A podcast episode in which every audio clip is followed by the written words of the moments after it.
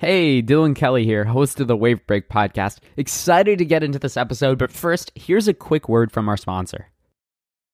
This episode of the Wave Break podcast is brought to you by Klaviyo, the growth marketing platform most recommended by other business leaders.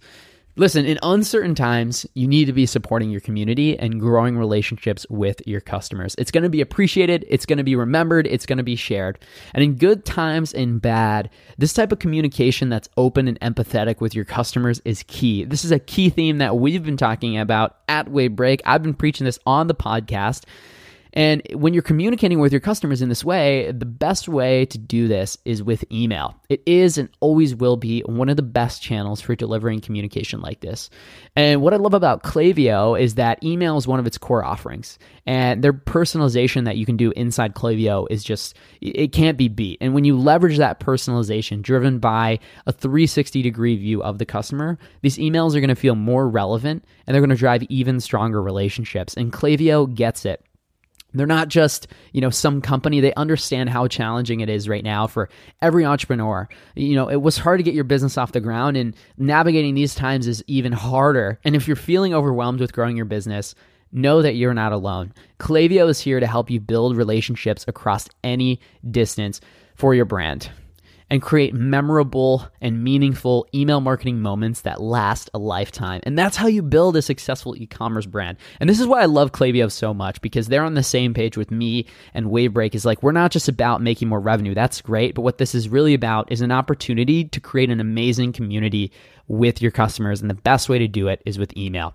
And if you're not on Klaviyo, you got to get on Klaviyo. Visit klaviyo.com to schedule a free trial. That's K L A V IYO dot com.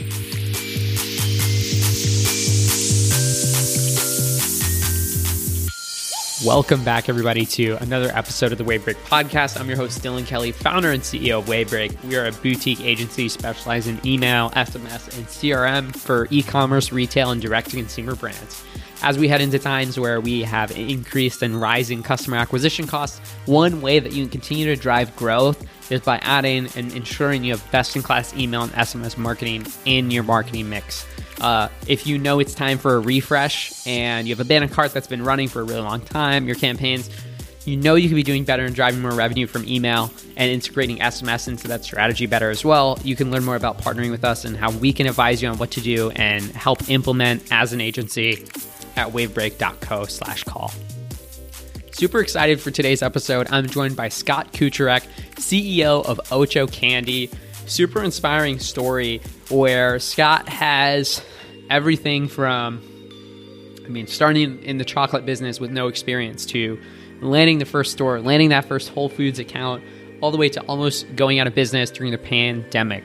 Um, everything in between, a really exciting and inspiring story, a lot to learn from this with that being said, let's jump right into it. Scott, thanks so much for coming on the show. Well, thanks for having me. Looking forward to talking with you. Yeah, I'm excited. Uh, today we're chatting about one of my favorite things, candy. Um, why don't you tell us about Ocho Ocho Candy? Yeah, sure. So Ocho Candy is I call it a modern candy company. It's focused on delivering the best tasting candy that's organic, fair trade, sustainably farmed, and good for the environment. Um, but ultimately, it has to taste better than regular candy. So that's kind of the driving goals of Ocho Candy. Amazing. And then, like, how did you get into this? Well, my partner, yeah, good question. I wondered that many times myself. Uh, my my partner Dennis Ring, he created the 365 line at Whole Foods. So he's oh, cool. one of the early pioneers in understanding the natural and organic marketplace. And while he was doing that for Whole Foods, you know, he turned it from nothing to a billion dollar brand he noticed that people were migrating to organics, but it had to be a product that looked like something they knew, but tasted at least as good and had clean label. So while he's watching things move like milk and eggs and meat, he was wondering sooner or later when candy was going to make the shift, or a bunch of time it wasn't. So he decided to move forward with a project to make like an organic Snickers. Is like that was his mm. dream and we just happened to have kids going to the same elementary school together. So one day on the um, playground before announcements, he came up to me and said, "Hey, I have a, I have an organic candy bar. Would you like to try it?" And I was thinking, "Oh my god, that sounds horrible." This is back around 2005, Back when organic, things didn't taste good yet. Yeah, they're using a lot of rice syrup, and that left a really weird aftertaste. So, but I was a naval aviator. I'm used to eating most anything, so I figured, what the heck, I'll try it. Also, Dennis is a food snob, self-admitted, like he's a foodie, so I figured it can't be that bad. And it was in a silver foil wrapper. I unwrapped it, ate it, and said, "Wait, this is pretty good." Uh, was shocked, essentially. And yeah. he said, "Oh yeah, let's do it." He knew I was an entrepreneur from my past work, and he said, "Look, I can't run a company, but I know buyers, I know products. Why don't we work together?" So that was a conversation that started in 2005. It took him five years of taking me to stores like Whole Foods and Sprouts and local markets to um, convince me to leave tech and real estate and and start Ocho Candy with them. Nice. And was that like was that a was it like super different for you then when you went into the candy business compared to being in tech and real estate? Like was it a yeah, big it was, shift? It was a big shift, but it was a lot of fun. Yeah. You know, the worst day in candy is better than most best days in residential real estate. So I bet. And, and um, we, I didn't, you know, I was willing to try something for a year. I talked to my family. Um, I said, look, you know, it's going to be no salary. We're going to go back to the good old days here of me working a lot longer, etc. And they were all very supportive. Actually, the funniest thing was my youngest daughter was worried we'd lose our house. I mean, she was like, let's see, what year was this? 2010. So she was 10. It's like, wait, are we going to lose our house? I was like, no, no, we're not going to lose our house. But I figured it was worth giving it a year. I just really believe in entrepreneurship. I mean, you even if it fails, you learn something. And it seemed like an interesting category. I like learning about stuff. So it was nice having a product. So right from the get-go, I had to learn about UPC codes, the barcodes you use, the nutrition yeah. facts, things you just take for granted in the supermarket. But oh there's goodness, companies yeah. that issue those and there's rules to follow. And so wrappers, raw materials. So it was really interesting. And then the other part that was great is you had a product. You know what I'm saying? So you could go and yeah. hand it out to people and since it was candy and not cauliflower, even though I'm a big fan of cauliflower, you know, people don't get not everybody is uh, about cauliflower. So, you know, that part was good. And so I just felt it would be really interesting if it failed in a year and I was out a couple hundred thousand dollars. I was fortunate enough that I could withstand that kind of investment, then it would still be worth it. But yeah, and that was 2010, like right two years after 2008, and you were in real estate. Like, what was that? What was that like? Was it kind of like, hey, I have nothing to lose, or had things bounced back for you by then? Because like that's like an interesting time too, and for your yeah. daughter to be like, oh, I don't want to lose the house. Like that's probably the narrative on the news and everything. Like, what was that like? Yeah, so it was um, the industry went through. I was in the industry, uh, you know, from 1999 to 2010. So I'd seen a lot of different stuff. Um, you know, my partner from business school, Juan Meza, and I started Zip Realty, which was the first kind of online tech real estate brokerage we kind of developed the accessibility of listings online in a easy use format. We'd seen it go up and down. I, for me, the big decision on moving was, as I told my uh, partner, if I had to like show another like six year old person how to use their browser on a seven year old laptop, I was going to shoot myself because I was spending so much time doing that in the real estate business. Yeah, so I was like, this is there's got to be a better use of my energy um, and we've done a lot of pioneering stuff as Zip Realty, and then I built a statewide multiple listing service for the California Association of Realtors. So I could have probably just trundled along. I had opportunities to go work on bigger brands, but I just felt I'd done my work there. I don't know how to explain this, and I knew I had to do something else. And so uh, this looked like the right opportunity because I did have kids, two daughters. I did wonder why my Halloween candy up in the pantry could last five years and still be edible at some level. You know, I've never thought of that as a bad thing, but now I realize it is. I've always thought like, oh, that's great. You know, you open the pantry and it's still there. Right, right. So it's like this is there's a reason. Yeah, what my kid should be eating. So, or me too. And even look at the labels. You know, and I grew up in the Central Valley of California, where there's a lot of agriculture, but also a lot of use of pesticides, and saw how bad that is for the environment and the the wildlife there. So all these things kind of coalesced into hey this looks like it could i mean it's not reducing co2 emissions or something like that but um, i felt you know a lot of people buy a lot of candy they should really have better choices and the problem is there's an oligopoly in candy it's hershey's and Mars that control the US market, and Ferrero's kind of coming in as the third player. Then after that, it's no one. That's over 90% of the market. So when you have an oligopoly in any business environment, you don't get innovation because they don't have to innovate. They can just hmm. cooperatively agree to slowly innovate. And that's why you see like just evolutions of a current brand, like a Reese's, a Reese's with, you know, Reese's pieces in it, a bigger Reese's, right. a flat Reese's, or a Snickers, or a Snickers with caramel, or two layers of peanut butter. But is that really, I mean, if you really walked into a store from 1950s and today and check the check stand you know candy aisle, it would look somewhat familiar. Yeah. If you go and do that and say you walk down a grocery store and you look down the coffee aisle from 1950 to now, you would not, or cereal. Before cereal aisle was probably like three feet long. Now it's like an entire aisle. Aisle. So yeah, it just it just didn't make sense. Um, and hmm. there's no vested interest for the oligopoly to change. They're making good profits. So status quo for an oligopoly is good. Yeah. And what's the deal on the chocolate market? Like, are people eating more chocolate today, like more than ever? Yes. Yes, they are. I mean, they're getting more sophisticated, just like with wine and, and craft coffee. beers. I mean, yeah. When I was your age, craft beer wasn't, you know, that was like Heineken. you know what I'm saying? Oh, yeah. look at this import. Um, but yeah. So, uh, yeah, people are eating more chocolate they started eating more COVID, also being home, snacking more.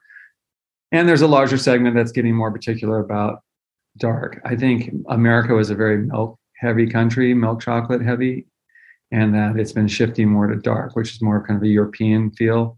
Also, the European milk is a lot different than the American milk because of Hershey and his creation of milk in the Hershey chocolate bar. He was actually a dairy farmer initially and was trying to make caramel, and he then said, "Oh, what if I put this milk in chocolate?" And he figured it out himself, but any chocolatier would say it's a very bad blend of milk because it has kind of an off-putting taste. And but people got used to it. You know, Hershey bars took hold in World War II because they provided them to soldiers, and it was very nostalgic. And candy has a lot of nostalgia, emotional pull in people, and so it just kind of grew from there. Uh, but oh, now there's more choices people are realizing, hey, wait, maybe it's not necessarily all this. So it's just more choices. People get more choices. But yes, people are eating more candy. Um, and uh, I think many people are looking at labels a lot more than they did 10 years ago. And I think For I don't want to. And they want to be able to read the ingredients and understand it. Yeah, right. You don't need a chemistry degree. That's what I used to say. It's like yeah. you need a chemistry degree to read this label. It probably is the warning sign not to put it in your body. So yeah, um, all those trends helped us, you know, mm-hmm. get there. And we have to also thank Justin's peanut butter cups. They came out a few years before us. Mm. Uh, Justin out of Colorado, who has started a nut butter company and then also started. Yeah, I actually had him on the podcast.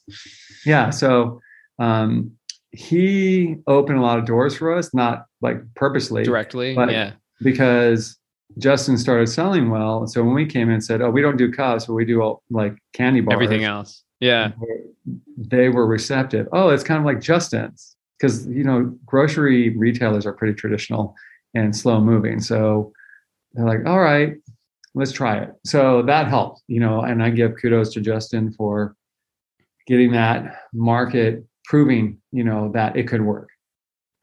Yeah, that's awesome. And then what was the initial? So your partner develop helped develop 365, build that into Whole Foods. You know, now everybody knows that brand if you shop at Whole Foods. Like then what was the next step from there? You're like, okay, I'm gonna partner with you. Um, you didn't know any you come from real estate and technology and then you're like okay wh- what do we do? Like are you kind of like to him you're like hey what do we do here? And he's like i'm gonna make the chocolate and i need you to do i don't know spreadsheets or like what was that like? What was the next oh yeah step? so yeah so there's something was it was a little bit like that.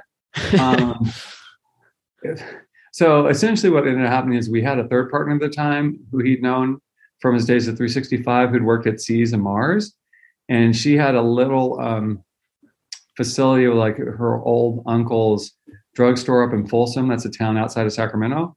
That's two hours away from us.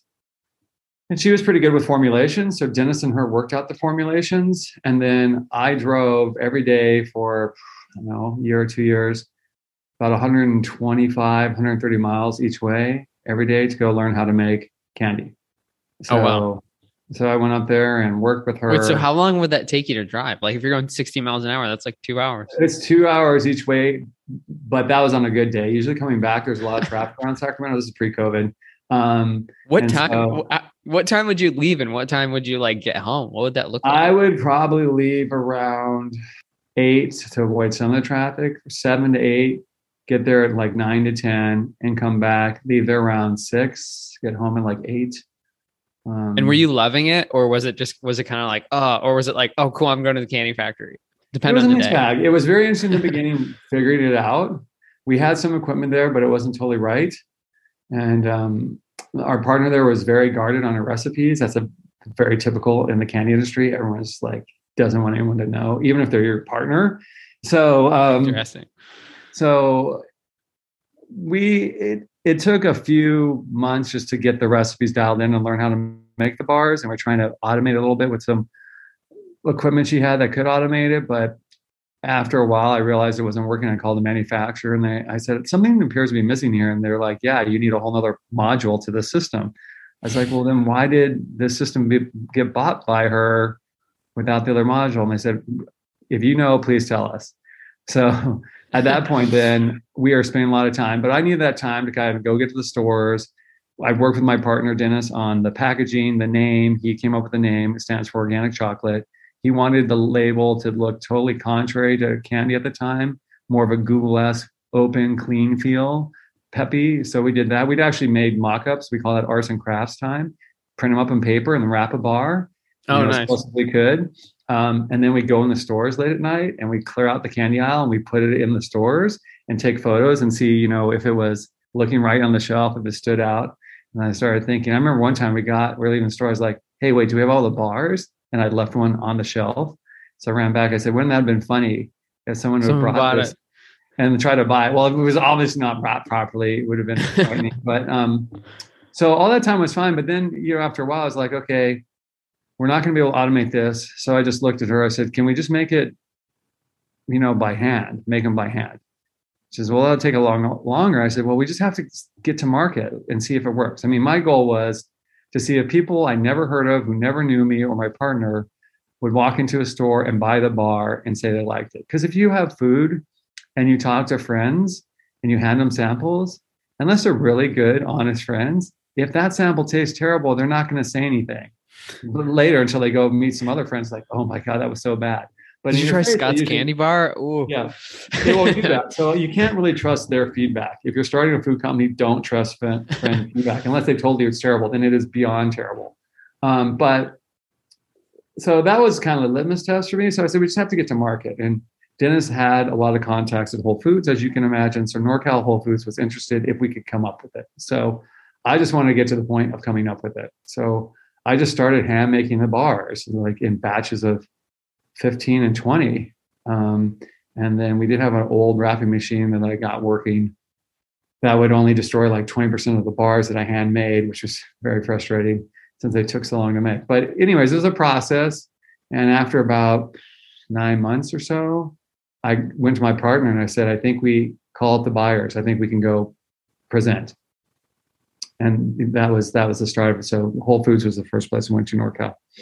Nice. And then like did you have um like were you doing any like did you do any fundraising during that time while the product was being put together or no just well, investing your own. fortunately the nice thing was dennis and i both had had success in previous businesses so, so we were self-funding and that also allowed me to work a schedule that was more of my doing even though i was working a lot if i also coached my daughter's soccer both teams had two daughters five years apart so I was able to make the practices when I needed to and go to the game. So we both agreed that if it took an extra year or two to expand at the beginning, that was okay because we also had kids and wanted to enjoy them. And it wasn't, we didn't have VCs beating down our neck going, oh my God, why aren't you up 50%, you know, quarter over quarter, something like that. So, um, yeah. and I learned from my previous companies at Realty, that once things start taking off, the time for learning ends. You're just trying to keep up with demand. And so yeah. Duct tape everything together on the way up. you're like, we'll fix this later, but you never do. You never do. Yeah. And so I thought this was a good time to really get to know the customer base, the two sides of the customers, the retail partners and the actual people buying the product. So that worked out right. And, you know, Dennis got us an appointment with the buyers at Whole Foods. And I remember showing up to their offices and they're under a remodel. So we just sat on the floor and we brought a, a fresh batch of Snickers, some Reese's, some Mounds. And then we brought candy that they're selling at the time, like Newman's Own and some other stuff that was Sun Chips, Sun Cups or something, and some other stuff. And then our candy. And we kind of said, This is what you're selling now. You've probably never tried it because it is really not that good. and then we said, Here's what everyone thinks is candy which is fine. You know, everyone knows these brands. Like that's an amazing accomplishment by these companies. No matter when you get a Snickers or a Reese's, it pretty much tastes like it wherever you buy it. And I said, but we think there's something better. And so then there's a really funny moment there because I was hand making them, the quality of the bars, the consistency was all over the map. And so, especially on the peanut butter bar and the Snickers like bar, we call it caramel peanut bar, there wasn't certain that every time the layer of caramel and peanuts would be evenly distributed across the top. And so it was a little bit of a roulette wheel going there. So I you're remember, like fingers um, crossed they get a good bar. Yeah, yeah. So they're pulling open, you have to cut it. And I remember, um, and sometimes in the peanut butter bars there'd be too thick a bottom, or the peanut butter dry out a little bit. And so I remember um, first they want to try the peanut butter bar because it wasn't a cup, and that's my favorite one. So I pulled one out, and then I was looking and I realized it wasn't right. And so I purposely didn't know this, but I printed, I dropped on the floor. I'm like, oh, I'm so sorry. Oh, luckily I brought, you know, 18. another one. I'm like, well, now I hope the second one is good because that is it. Like I can't. Yeah, you can't twice. drop this again. Then that one was fine. I was like, and then we cut a Snickers in half. And then Dennis and I were looking at each other and I said, okay, we just had a look. You didn't have to say anything. And we cut our Snickers one. It was one of the best ones we ever had. You got to, you got to catch some breaks sometimes when you're startup. Yeah. And so it looked perfect. It tasted great. I mean, our bars always taste great.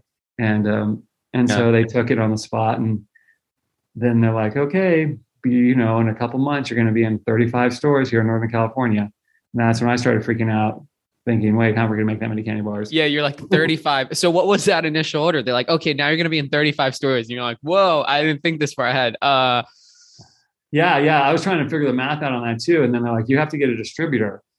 I was like, oh, and, and, like, and, you're like, in how long? How, how much time did you have? Like three months. So essentially three months. You got to lock down a distributor. Um, right. Stop yeah. making them from hand. No, no, we kept making them by hand. I just had to make them. Oh, fast. you did. Yeah, and then um, and then ended up uh, figured out what the demand was going to be. I started hiring some people to start making them with me, and then up in Folsom, do you just then, hire people you knew, or like you found like people who are like in confectionery or whatever it's well, called? Well, the UC and... Davis has like a, a, food science program, and so I just sent a random email in to one of the professors, and it kicked around for a little while. And then somebody who was graduating emailed me and said, "Hey, I'm very interested." And I was like, "You are? Oh, great!" yeah. but then she had to tell her parents. She's like, "Yeah, I know I could get a job." Like she was the first person in her family to go to. Her name was Diane. Go to college and they sacrificed a lot to have her go. And so they're expecting her to get like a job with a bigger CPG company and make, you know, 50, 60,000 to start, you know, and get going in a quality uh, control division. And I was like, well, I can pay you like $10 an hour and it will be maybe full time, no benefits. The company can go out of business in any moment. And I said, but you'll get to learn all about chocolate and making candy. And uh, she said, I want to do that. So it was an uncomfortable conversation with her parents, but it worked out. I mean, she was great. So that's amazing. The parents were involved too. Yeah. You can and, make a uh, movie uh, about this, like the scene where you're dropping the candy, and then the uh, the scene convincing the parents after they've just like invested their life's work in like getting her to to go to college, and then joins you. Work for an hourly job she could have got any time. But, um, she's now doing quite well. She worked with us for a long time, so we ended up growing nice. the team that way, and then um, making more bars and then figuring out they want us to use their normal distributor, which is the national distributor called UNFI. But it was a 35 page contract. And after I read it, which I'm one of the people who reads contracts, I went back to them and I said, look, if we have to use UNFI, we can't do it because they have the right to take products as much as they want to give out samples to expand more sales. And you know, I'm hand making these, so I can't, I don't need them to sell more. Like I need to, I'll, I'll grow at my rate. Is there another distributor? And I thought we are going to get dropped, but they said, no, no, okay, that makes sense. the buyer really liked us and they, he knew Dennis. So he's like, we have another secondary distributor, which worked out great. They had like a five page agreement. They were based out of Sacramento. They were really great for us. So they came and picked it up too, which was really helpful. So we got that solved. And then um, we were trying to figure out a way to get people to know our product was there. So we're going to do a bunch of in-store demonstrations where you, you know, cut up part of the bars and let people try them. And Whole Foods just initiated a, system-wide demonstration team. So they had their own demo people. Not you didn't have to bring. You didn't have. There's companies that would do that for you, but Whole Foods just decided to take in house, and that started at the same time too. And they had a new, you know, online platform where you could see, you could request demos, and they confirm it. It was really great, but it had it wasn't quite working. And so we're just waiting around our candy. We made the shipment out to the stores. I mean, to the distributor that went to the stores, and they're waiting to get the um, first set of demos because I wanted to be prepared to go and do those. And then I get a call from a woman, the demo coordinator in San Mateo, and she said, Hey, I haven't got my demo kit yet, and your demo scheduled for tomorrow. And I looked in the platform. I said, I'm not seeing that in the platform. She goes, Oh, yeah, the platform's not working, but we got an email. In fact, your brand's going to be do de- demos in like 35 stores over the next three days. I was like, Oh, her name was Sandra. I was like, Oh, thank you. I said, Well, now you're calling me, you know, I could just send you our standard demo kit, but you seem nice enough. What what would you like in a demo kit? What really makes a demo kit work? And because I had no idea what should be in a demo kit, yeah. by the way. Yeah, and yeah. She, You're just like, absolutely, the standard is fine. and she's like, here's what I want. And she told me exactly. And I was like, oh my God. I was like quickly going on PowerPoint, making a flyer, going by a little plastic tilt up to stick the flyer in. And then I spent the next six hours calling every other store and trying to cancel the demos and move them so I could get them demo kits. And it turned out I got all but three canceled. And unfortunately, the three were San Mateo, Nevada, and Monterey. I was like, oh my God, the farthest ones I have to go to. But I did that and then we got it sorted so out. So what'd you do? You just like packed up the truck with the demo kit that she yes, recommended? Yes. And then we created this little route that we go to. We learned most of the grocery team comes in early and gets off around noon or one. So you don't have the whole day to visit all the whole food stores. You have to kind of get there early. So we had little routes. We split up the whole foods region into like five routes. And I would just head off in the morning and like drive down to Monterey and hit a bunch of stores coming back, or drive up to Petaluma and Santa Rosa, you know, and come back. And then got to keep the air conditioning on in your minivan at all times. You can't stay in the store for very long because your car's starting to get warm. I mean, it was it was crazy. Yes, but I did that. The chocolate will melt. Yeah, yeah, and then it's disaster. So yeah. Um, and now a quick break for a quick word from our sponsor, Okendo. Okendo is the new standard in customer reviews for high growth Shopify brands. We use them with our clients, and they work with over 4,000 of the fastest growing Shopify retailers like Skims, Nomad, and Buck Mason to help them leverage their most powerful asset, their customers. Okendo gives brands all the tools they need to capture and showcase customer generated content like product reviews and ratings, photos and videos, and Q&A. Plus, they have an awesome integration with Klaviyo that makes it easy to do cool stuff like send review request emails and target shoppers based on review content. And now that it's that time of year again, when Black Friday and Cyber Monday are top of mind, Okendo is offering a 90 day free trial to help e commerce brands ramp holiday conversion without having to worry about increased subscription costs. If you sign up before October 31st, you pay nothing until 2022. It's really a no brainer to me, and don't worry, you won't be forced into any expensive annual contracts after your trial is up. They offer super affordable monthly subscriptions starting at $29 so you can make the most out of this holiday season with a little help from Okendo. Visit okendo.io and start your free trial today. That's O K E N D O.io. Thanks, Okendo, for sponsoring the show. And always brought extra candy to give to the checkout people because we knew, like at Whole Foods, unlike like a Safeway, customers chatted with the checkers, and the checkers liked something, they would say it. And people, we heard numerous times, people, what's good? What have you been getting here lately? It just was a normal banter at Whole Foods. Mm. And what you want them to say is, oh man, there's this new great candy bar. That's amazing. It's called Ocho Candy. So, and people started doing that. So we started selling and uh, doing demos. And the tricky part of the beginning was overcoming that we were organic. Mm. Even then, like 2011, people thought organic equals bad taste. so, so if you look at our old packaging, organic was like really tiny. Uh, and now, now it's, it's like, like, bigger than the logo, like gigantic, like every USDA logo possible. But um, we, we just we, we, get people to try it, and they were we call it the ocho face. They'd always be so shocked, like, wait, this not only is this good, it tastes better than a regular candy bar. And we're like, well, that was our goal. We knew organic would get you in the store with the buyers, but if you're an organic leaning consumer and you're trying to buy more organic, candy bar is the area where you can break really easily. If you eat it, it tastes bad, you're like, well, I'm ready to do organic with everything else. I'll just keep getting the Snickers. But so we had to make sure that when you ate it, it tasted amazing and you forgot it was organic. Because then you then you would go, oh, this tastes great. Plus it's organic. Then there'd be the halo of, halo of organic over you, so you feel better. And then it led to that. So taste is our number one criteria. We'll sacrifice any expense to make sure our candy bars taste the best in the industry. And mm. I think we've kind of established that with our brand. People know when we roll out a product, it's going to be the standard for taste. Um, you know, our candy is made in, in, a fashion similar to very expensive truffles and stuff like that. And, you know, we could outsell them if we wanted to in that environment, but we just thought it should be not as expensive. People should be able to enjoy better tasting candy at a more reasonable price. And uh, that has really helped our brand along because it was really re- word of mouth. I mean, we didn't have a big budget. Um, we were bootstrapping along. So, were you nervous in the beginning, like after you got in the stores, you finally did the demos, or you're like, "Whew, all right, now I hope this sells because it's not like one part of the story just turns and then you wake up and like everything's amazing, right? Yeah, or, yeah. We were tracking like yeah, luckily Whole Foods had weekly sales data at Access. A lot of stores don't do that, or they charge you a ridiculous amount of money to find out how you're doing. So I have like these old spreadsheets where I had store by store, or week by week, SKU by SKU. So we are just checking it.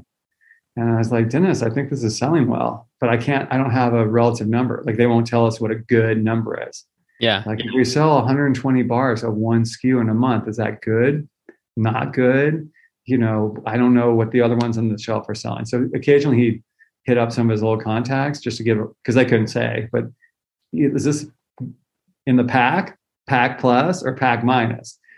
And they're like, you're pack plusing. So, and I guess we are doing well enough in whatever internal database there was because the SoCal buyer called us up and asked for samples and took us in without even us meeting them. You know, oh wow! So, and then and, that's how you expand it. Started to expand. Yeah. So our strategy at the beginning was anchor with Whole Foods, then hit all the natural organic players around that, and we went to a lot of store calls with like Nugget and you know all sorts of smaller chains in the region, and then we do that and just kept jumping around to different Whole Foods because uh, they didn't have a centralized buyer really, uh, and so we did the West Coast first, and then we had started our website and we were getting a lot of sales from the Boston, New York market because there's a little store in the San Francisco airport called Napa Valley Farms, and they they took us from like day one. Their general manager took six months finding us. Said, "My God, I finally found you guys. I've been wanting to put your product in my store for forever." And they're like, "Oh, great!" And that gave us a lot of good exposure to people coming in and out of the airport. And so we started seeing orders there. So we jumped over to the Boston area and kind of went down the East Coast and then once we got into like six or seven regions.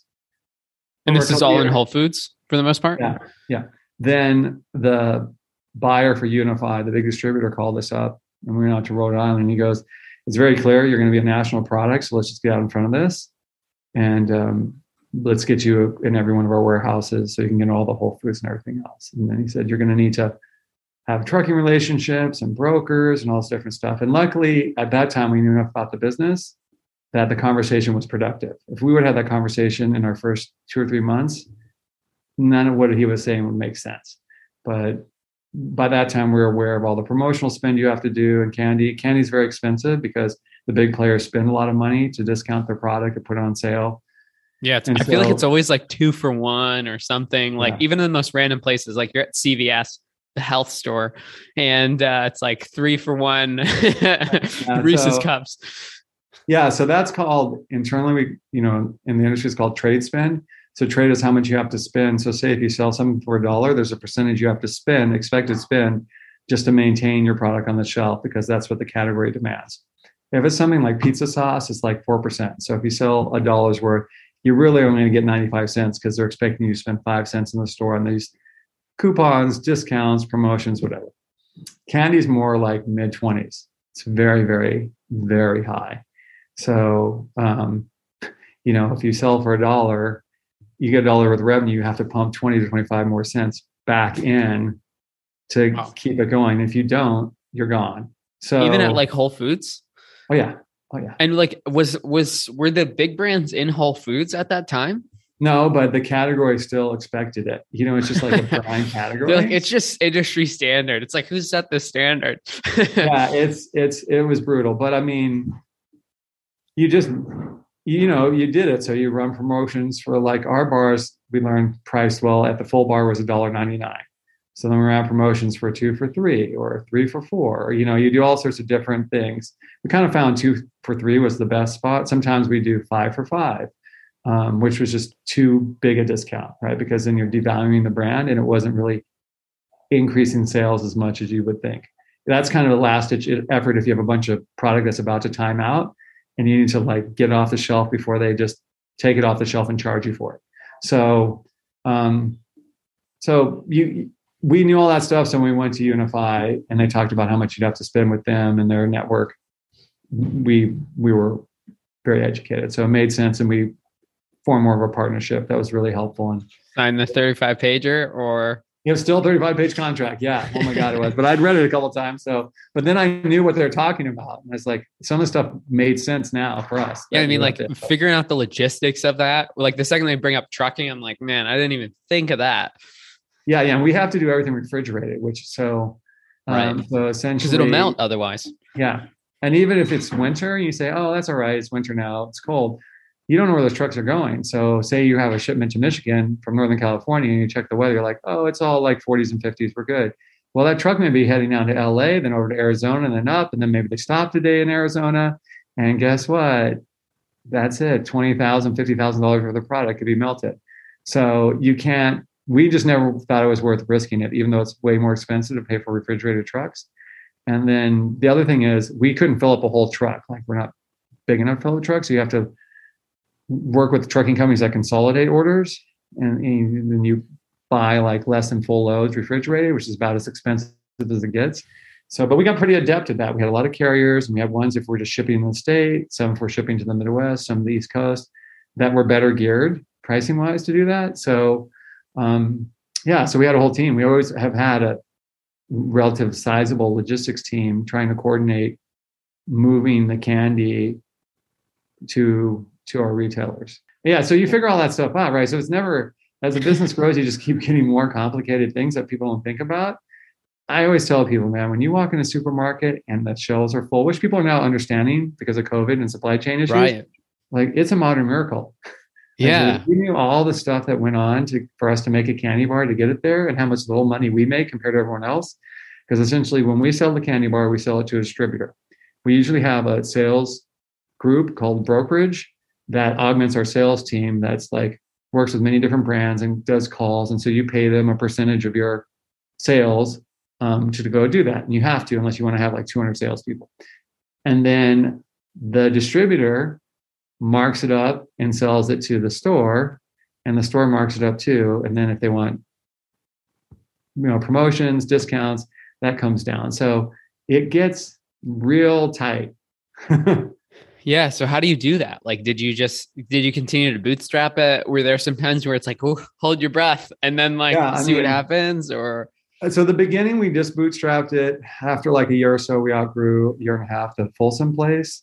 I actually, it was just like crazy. I would literally be taking shipments at eight o'clock at night, driving them down, and the next morning at 6 a.m. a truck would be coming to my partner's office, which was just like in a over over a bank, over a mechanics bank. So the truck would call, they're expecting to go to a warehouse. I'm like, no, no, yeah, we're they're at a bank. This, we're over this bank, and and there's, I don't have a pallet jack. I mean, I don't have a lift, you know, a, a forklift. So, and it's really hot out here. It's 100 degrees. So just pull in or pull along the side of the road if your truck's too big, and then I'm going to run down with my pallet of product, and we're going to put it on your truck, so it's not out here very long. So, anyways, we all. How would you that. get the pallet down? I'm trying to picture that. Well, you carry all the boxes down and then build the pallet. Oh, I see. Like you carry like hundred boxes. He's like, you guys are in Whole Foods. Yeah, yeah. People people didn't understand. It was crazy. And it's hilarious. We were short of pallets, it. and there happened to be a local, I won't say their name, grocery store across the street that we were in. And occasionally, if we're out of pallet, I would literally run over there in the back of the thing and steal a pallet. I hate to admit. They're like, "Who's this guy dumpster diving his candies for sale on the on yeah?" The, they uh, didn't know that. I was like scooting a pallet over across the parking lot, across the street. That's so hilarious. We, we outgrew that, but we're hand making them, and then we moved into Oakland, which was a lot better. And then at that point, we went from the four people at the time we had up in Folsom we called them the core four. They all agreed to relocate to the Bay Area. And within a year, we went from four people to 52 people working 24 7 hand making bars. Um, oh, wow. And uh, so we had a night shift. And on the best we could do in a day is make like 12,000 bars. We got very efficient in hand making them, but it was still holding us back because my partner's like, you know, so and so wants to buy bars from us. I'm like, no, it's impossible. Target was talking to us, bigger players are talking. like, I can't, we can't do it. So we're trying to figure out a way to automate it or like double the space we're in. But when you're using hand labor like that, you're just losing money. The price of the bar was more of a market market price, not a like a make a profit price. If we had to do make a profit price, it would have been like nine dollars a candy bar. I think at that time. So, oh, wow. which no one would have bought. You know, have two sales. But yeah.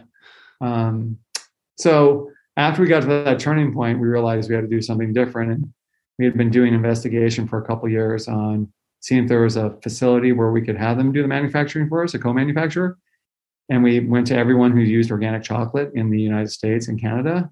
Um, and everyone who looked at us when they saw our bars was like, oh, we love these things, but our equipment can't do that. And we don't know whose equipment could.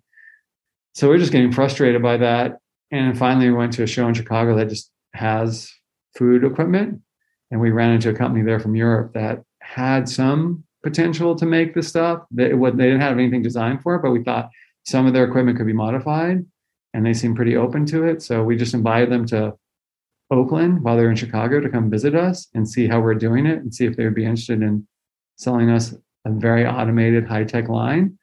And um, they said sure, which surprised me. And like a week after the show, they came, they showed up as a NorCal, the the North America sales rep and the worldwide sales rep.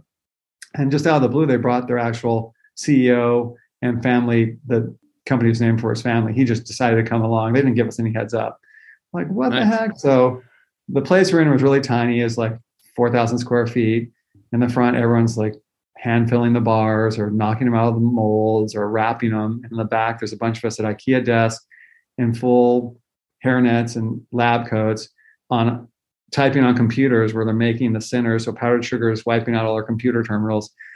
And I just gave him a tour. And after like 15 minutes, he said, Never have I seen, he goes, Only in America are people so crazy and so genius. He goes, This is the craziest setup I've ever seen, but your product is the best I've tasted in 15 or 20 years. And we've built over 700 candy factories.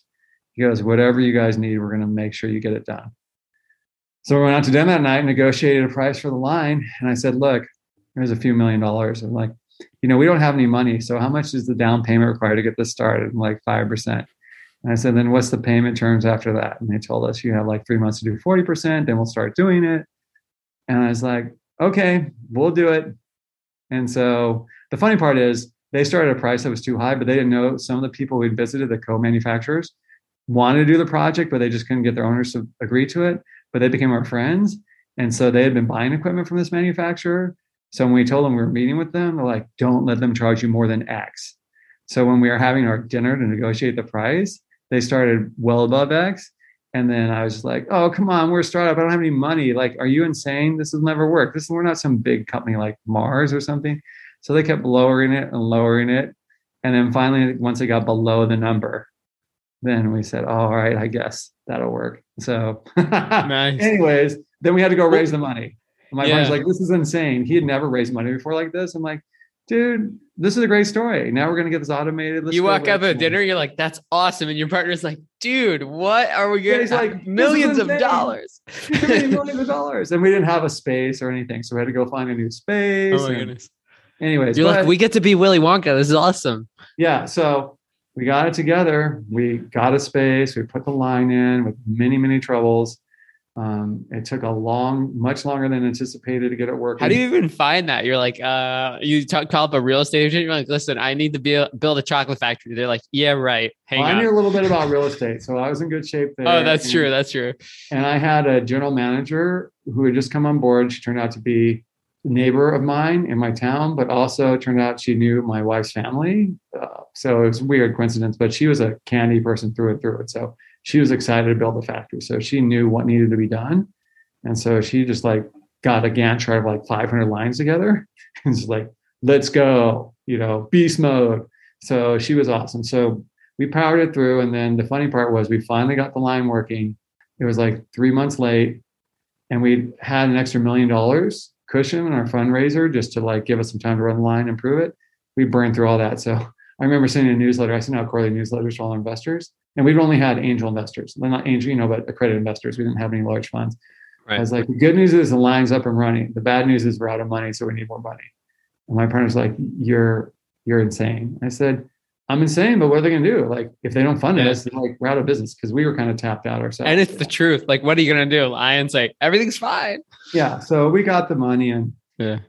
Anyways, and then we started running the line. It was a major achievement, the only line like its type in the in the world. Even the uh, wow the manufacturing company was surprised what we're able to do with the line with how we adjusted it to make our products. And the, then we went from making 12,000 bars in a day to an hour, hour and a half. Whoa. Quantum leap. And then so, is it like, let's hit the ground running sales? Like, let's get everywhere. Yeah. Yeah. But we didn't have a lot of money to do that. That was the problem. Oh. you know, that works well. When you see that happening in the CPG space, is because those firms, a lot of times, have crested a certain sales level and then maybe they get a 10 or 15 million dollar round to really like mm. play the promotional game to get it going so we didn't have that luxury because we poured all our money into our equipment which saved us i mean it was a home run the first year alone we saved over a million dollars in labor costs i mean it was just wow it was just impossible for it not to work on that well aspect. significantly like what almost 8xing your output yes yeah then the issue is we just had too much output you know, capability, we could just make candy way too fast. So that's a whole nother thing that evolved over time. But yeah, so then we started growing quickly. we got deals with bigger chains. We're able to innovate, brought in new shapes. We started doing seasonal, the first people to really take on seasonal candy. So we got And that's like your Easter style. Yeah, we got like, like eggs. little eggs. We have eggs for Easter eggs and we got trees for Christmas. Now a lot of people have copied us um, because seasonal market's a lot different than the everyday. There's different buyers and in the stores that represent that do the decision for that and then also customers there's like 80% difference between holiday oh, buyers and everyday so um, it was a really interesting market and you know once i found out like reese's eggs back like seven or eight years ago which were more blobular then they've gotten more of an eggy shape i think through much criticism we're doing you know 50 million dollars in sales i'm like holy crap if they're doing 50 million we just need a little tiny blip of that yeah. So, um, so we just started adding products like that, adding chains, growing, growing. Right. So we just started growing, but we are still hemorrhaging cash, less cash relative to the sales, right? But still hemorrhaging cash. So that was the challenge was how could we get this thing profitable? And and then we started talking to people who were further upstream than us on the sales side, like, oh, it's like the holy grail, the elusive profitability. Oh, we'll get it at $20 million in sales. And you get to 20, it's like, well, maybe it's at $30 million in sales. Like, holy crap, which is fine if you're Amazon, right? You just keep selling until, yeah, you, you know, raising money. But we didn't have those kind of deep pockets. So we're like, man, this is, this is going to be grim. We just don't have another $20 million capability in our current investor base to like make this happen. So in one hand, it was exciting. We're growing. On the other hand, it became clear that something was going to have to change. So that kind of happened in 2019. Um, brought on, we closed a round of financing. We had good growth, and the thing they wanted to do, which I want to do too, was bring on a VP sales. Because as CEO, I was doing VP sales, I was doing fundraising, so it was a lot. You know, it's just typical startup stuff. Mm-hmm. And I brought in a great VP of sales who was the founder of Theo Chocolates and had diverted out to other organic products for 10 years and wanted to come back. And I was surprised he wanted to come work with us because he's working in a much bigger company. Um, but he's been tremendous. He's still with us, thank God. through all the crazy stuff. And then I started looking at our numbers like, hey, why why are we losing more money relative, you know, bigger piles of money, not, you know, our gross margins are getting better and our net income loss right. percentage loss getting better, but it's still becoming a big pile of money. I mean, if you have a billion dollars in sales and you lose 1%, that's $10 million you lose, right? So it, it's like, hmm, not a problem if you have $10 million sitting in the bank. If you don't, you're in deep trouble. So after about two or three months, I went in the back, looked at all our time studies, because penciling it out, my, I'm a kind of Excel spreadsheet junkie. So I was like, something isn't right here. And then it became clear at the end of the summer of 2019. I went to my partner and I said, you know, the big wild cash we just got like eight months ago, it's evaporating quicker than we thought. And this is the reason why our sales growth is tremendous, but it's just eating up cash. And we're not going to get to where we need to be if we're still in this location with this cost structure. Because the equipment was so efficient that in an ideal world for cost structure, we would just bring everyone in for like nine days a month, make all the candy we needed in three shifts, and then tell everyone to go home, not pay them, not pay rent for that part of the factory for the other 21 days. But you can't do that, right? You got to have employees right. who are well trained. Yeah. And we believe in taking care of employees. So, so I was like, eventually it could work if our sales were quadruple, but that's going to take time because of the buy cycles and it's kind of tricky through the retail channel. So I said, we got to find a new, on our next round here, we need to find a partner where we, a strategic partner that's in manufacturing already. So we can get the cost structure alignment, which was I couldn't even mention to anybody our partner because we were so about making the candy internally and and had developed such a great reputation for that. But you just have to see the writing on the wall. It's like you can go down with a Titanic, or you can say we got to like patch that hole and move on. So we started talking to a different set of investors in the fall of 2019, and we're gearing up. And then we all know what happened in 2020 we had a board meeting scheduled the third week of March where we are supposed to get the offers from three or four strategics we've been talking to for months, sending them due diligence, huge Dropbox of data that were all in different sectors that made sense to like partner with. And unfortunately, COVID hit, and then that created a, oh my God, a 12 month crazy. I mean, it was, it was, it was crazy. Anyways, but needless to say, after that time, the next six months, we were always within one to two weeks of going to bankruptcy because of cash flow. It was all crazy. of 2020. Yeah. Yeah. It How was, were you feeling during that? It was stressful. And now a quick break for a word from our sponsor, Recharge. The subscription market is predicted to grow to nearly $500 billion by 2025. As a fast growing area in commerce, subscriptions hold tremendous opportunities to build a community of customers who share your values. Recharge is the leading subscription management solution, helping e commerce merchants of all sizes launch and scale subscription offerings. Recharge powers the growth of over 15,000 subscription merchants and their communities, turning one time transactions into long term customer relationships. Whether you're a direct to consumer business or an omni channel brand, subscriptions strengthen your brand's relationship with your customers and make it easy for consumers to make repeat purchases. With subscriptions, merchants are able to experience predictable revenue, increase customer loyalty, and higher average order values. Turn transactions into relationships and experience seamless subscription commerce with Recharge. Get started today with the subscription payment solution trusted by over 50 million subscribers worldwide by heading over to rechargepayments.com forward slash e commerce leaders. And now back to the show. How did you um, deal with that?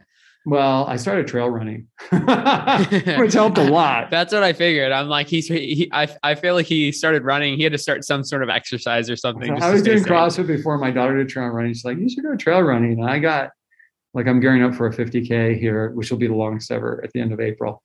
So I did a lot of that.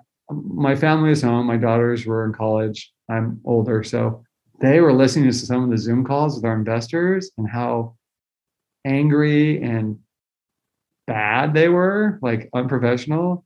And they're like, Dad, I don't know why you're even doing this. I said, they're just upset that's okay. I know what we're going to do. Here's the right thing. I just have to like stay the ship. That's my responsibility. Keep this company alive, keep jobs for the employees, keep this brand alive. It's too important a brand. I mean, when that first PPP loan came in, that was savior. Um, we got a second PPP loan. So if people asked did that program work, well, it kept our company and kept people, 50 people with their jobs. Yeah. Um, so essentially after a bunch of negotiations, and that's a whole conversation for another day about adjusting your cap table and stuff like that. We it was the end of August. The thing was supposed to close in June or July, but we had gotten so good at managing our cash flow, and we were lucky we got our receivables in just the way we needed to. That I finally called them up, and and we were just down a document, you know, signing off. But they had a firm that was, in my opinion, trying to hit them up for as many possible hours as they could like the legal yeah. firm. Yeah. Like you like get the red lines back and you're like, what?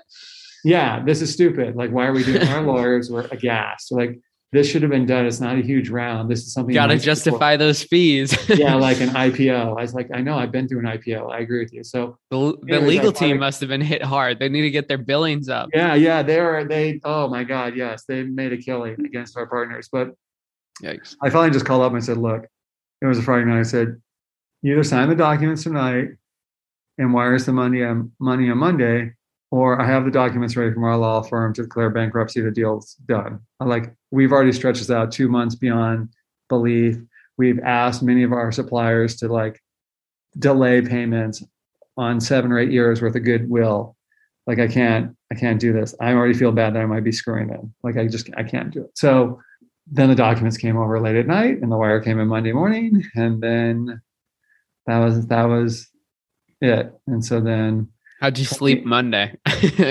much better. Much better. and then after like two weeks of like people feeling relieved in our company, no one left, by the way. I told them in June, I said, anyone wants to leave now, you can. I can't guarantee payroll.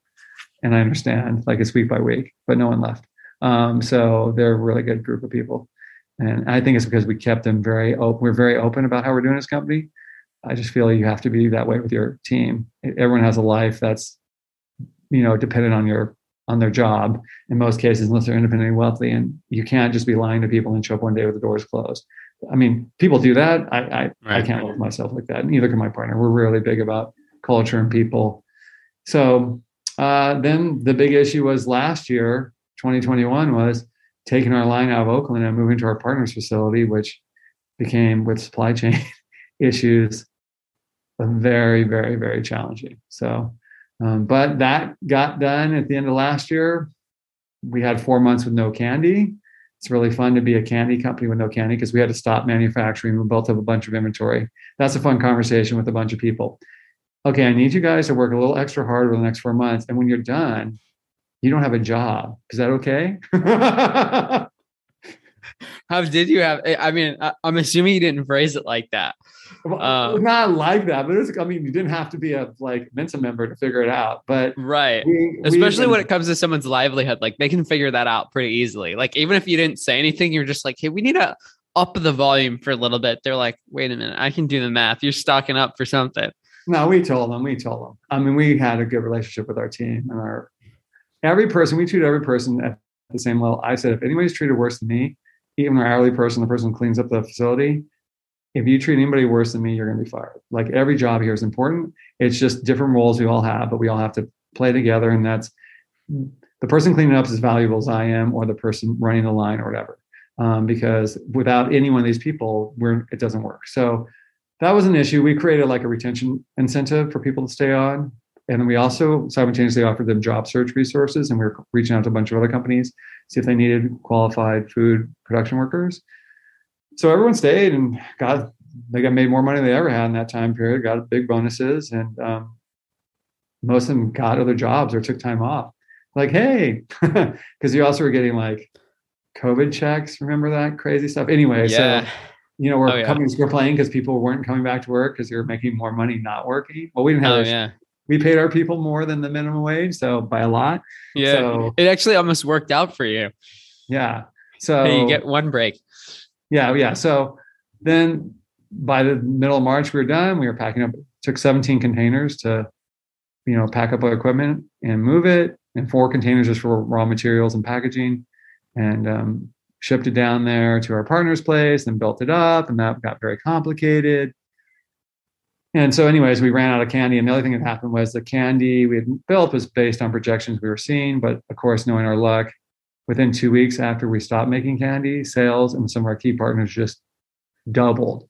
Oh no! Unknown reason, which normally would have been like, finally, after nine years of work with this partner, customers finally want us, right? They know we're part of the shopping thing. And now I just seen this pile of coconut pouches, our top seller, just evaporate so quickly.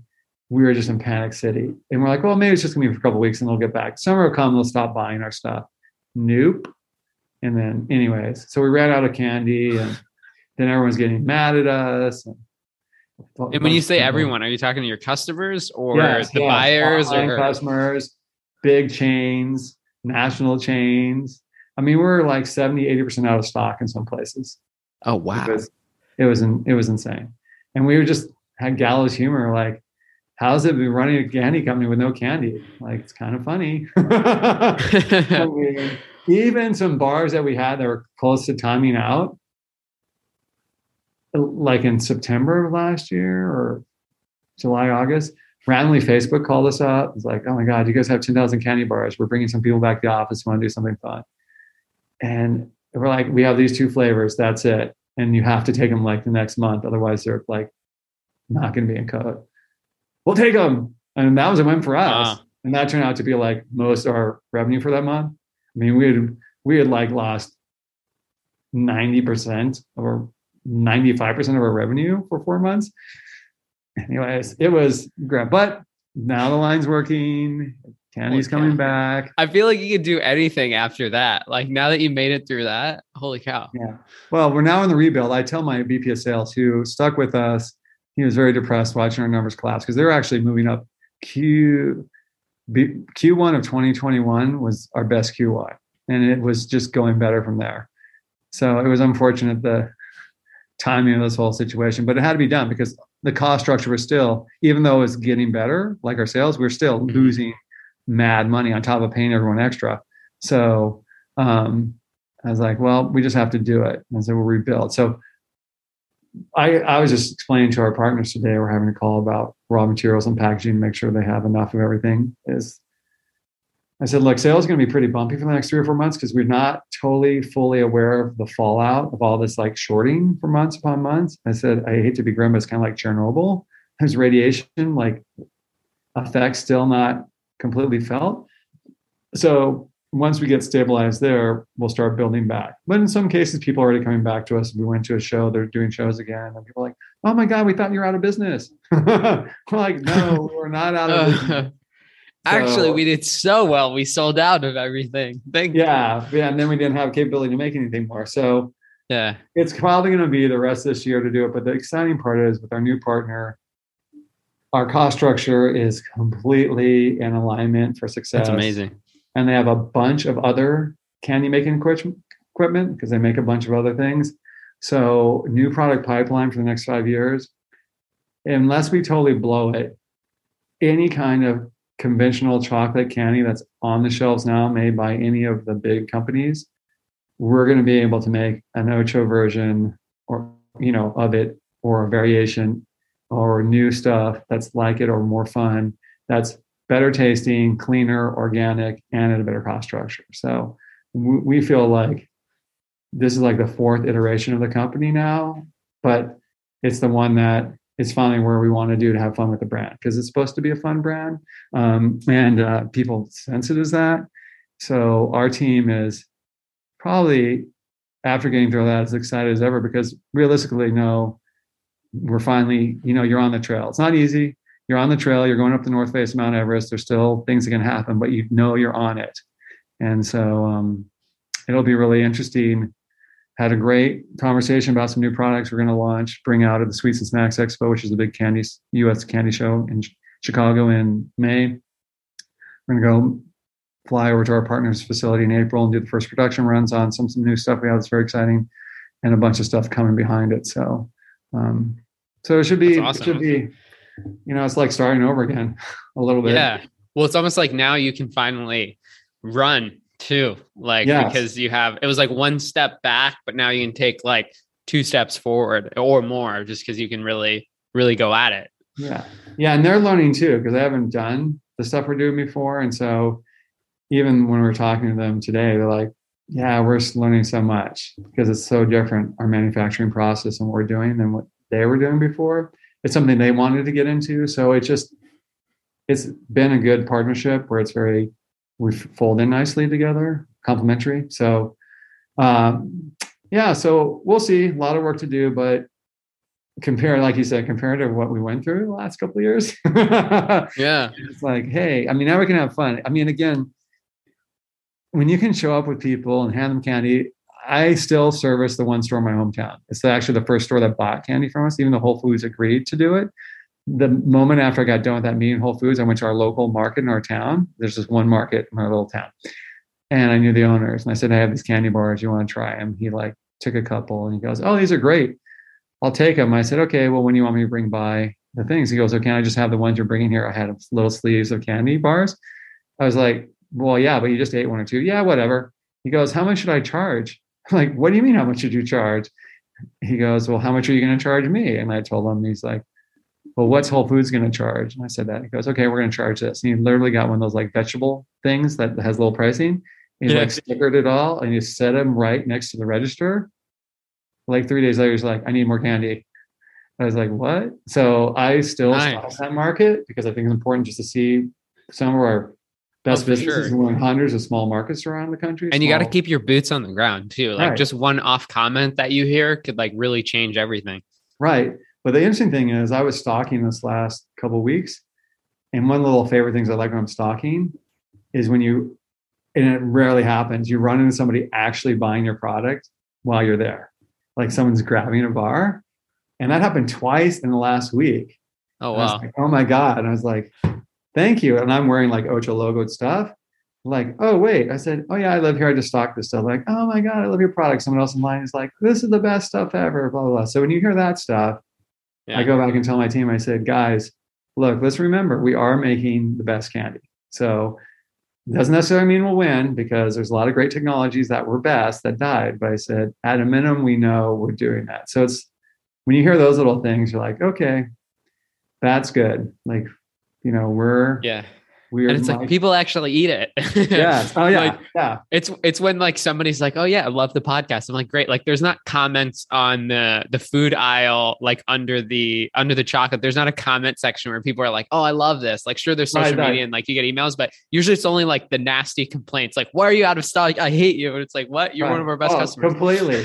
completely. Like one of the things that happens just the way that our wrapping is of our minis is occasionally a wrapper will go into the pouch that has no candy in it, right? It's an empty wrap. Oh, yeah. But you still have to have the right number of candy because it's by weight. But the number of complaints, I can't believe it. You ripped me off because they're not counting as they're eating out of the pouch. Oh, no. So they're, they're doing the right assessment. I somehow got one that was empty. And I'm like, oh, but you really didn't you know yeah. that reminds me of a time when i was younger i ate a reese's cup. I took the i took the wrapper off and there was still another wrap around and i ate it and i was like oh i had to like fish it out. But yeah. Right right. So that's all you hear about right? Occasionally we yeah. get good stories but very rarely. So yeah so it's been it's been crazy. Yeah what a ride. That's awesome. Now compare this to the real estate. Uh, where is this more fun? Like are do you would you oh, rather be doing this than still in real estate? It's funny I get asked this all the time, and I still do advise people on real estate. People are like, "Oh, were you ever coming back to real estate?" I'm like, "Are you insane?" and when I show up with candy, people's houses or to events, I'm very popular.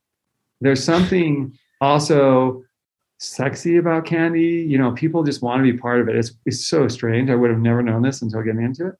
The reason we got our we recently leased subleased our big facility to another manufacturing company and got a smaller place nearby.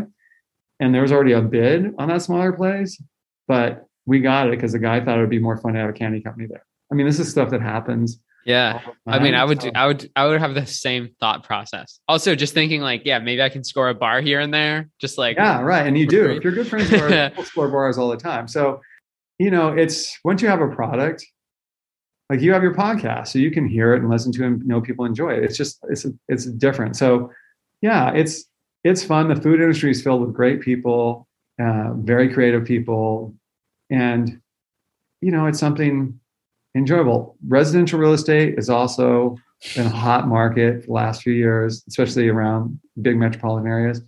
But when I was showing up in the residential time, it was usually disasters.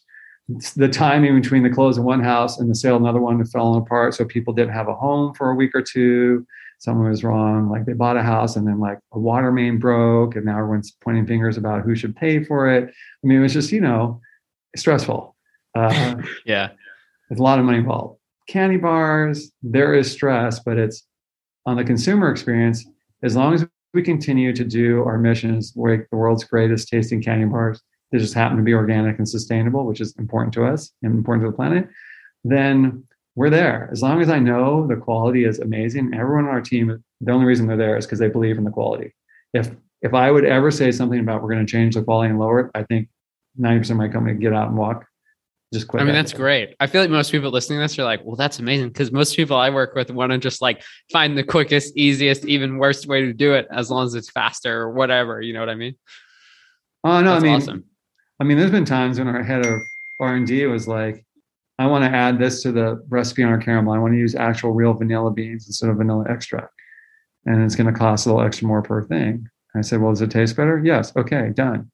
So, you know, it's just, it's not, everyone just has the right to do that. Um, right. When we first switched over to the automatic line, the product we thought would be easiest to make, peanut butter or peanut butter products, because that was a very common thing made on lines, turned out to be very challenging.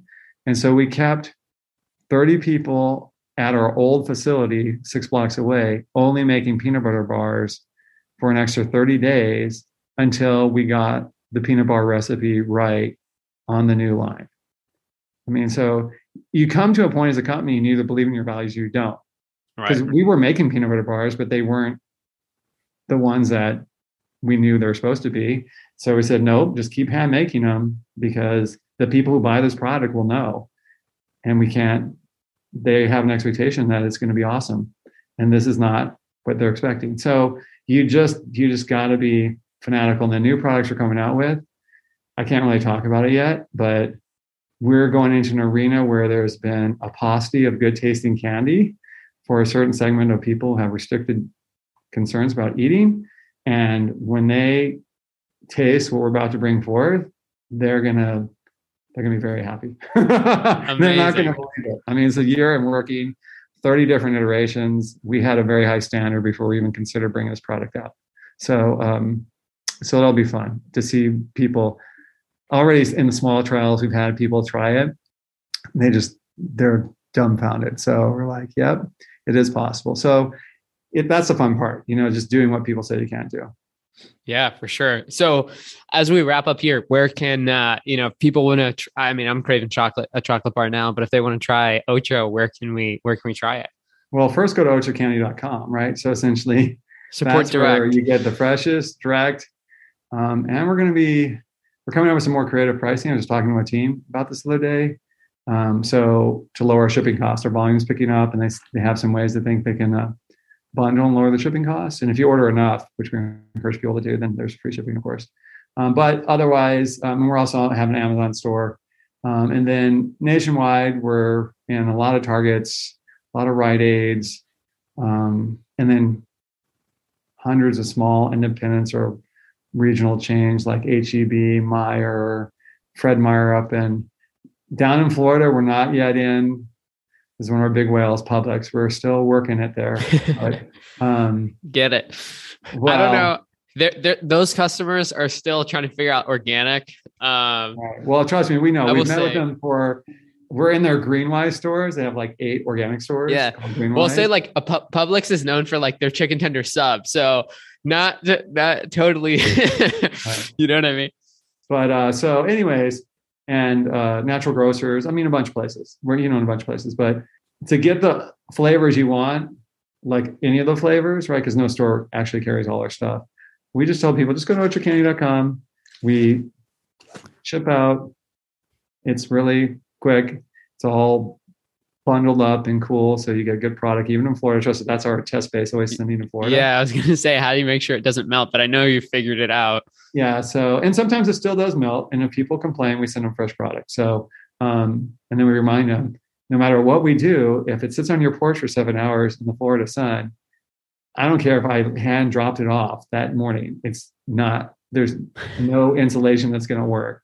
Like so let's coordinate to make sure you're someone gets it inside a house right. then you know a little bit of it arriving. You have to add like signature required yeah. um, for delivery, but then it ends up back at the post office, and then it just melts there. Right, and then the people are pissed off. They had to go and do that. Right. Yeah. You ever get to your door and you see that little sticker from UPS? You're like, I don't want to call you again. Like, oh, yeah. my freaking thing? And it's even so, worse if it says USPS. It's just like, oh no. Oh yeah. And then you're just like, oh my. God. I gotta go to the post office. I know they're like, I, I, was I was there a few days ago for like like almost an hour, and they're like, sorry, someone put it on the wrong shelf and wrote it wrong, and I'm just like, what? Anyway. um, exactly. But yeah. OchoCandy.com. Everybody check it out. I mean, I, I'm, I'm craving a bar now. Um, really appreciate you taking the time, Scott, to come on the show. Um, any anything else before we sign off? No, I just tell people out there if you're thinking about starting a business, an entrepreneur, whatever, just start doing it. You'll never regret it, even though it seems like it might be crazy. I always tell people, look, you don't want to be rolling into 70s or 80s and thinking, oh, I wish I would have done this. I rarely know anyone who started something, even if it turned out to be a complete disaster, who didn't think like, I'm glad I did it, you know, later on, because yeah, it's you'll be surprised what you learn, and sometimes it works out. So, um, yeah, but you gotta live your life. So yeah, do it and don't quit.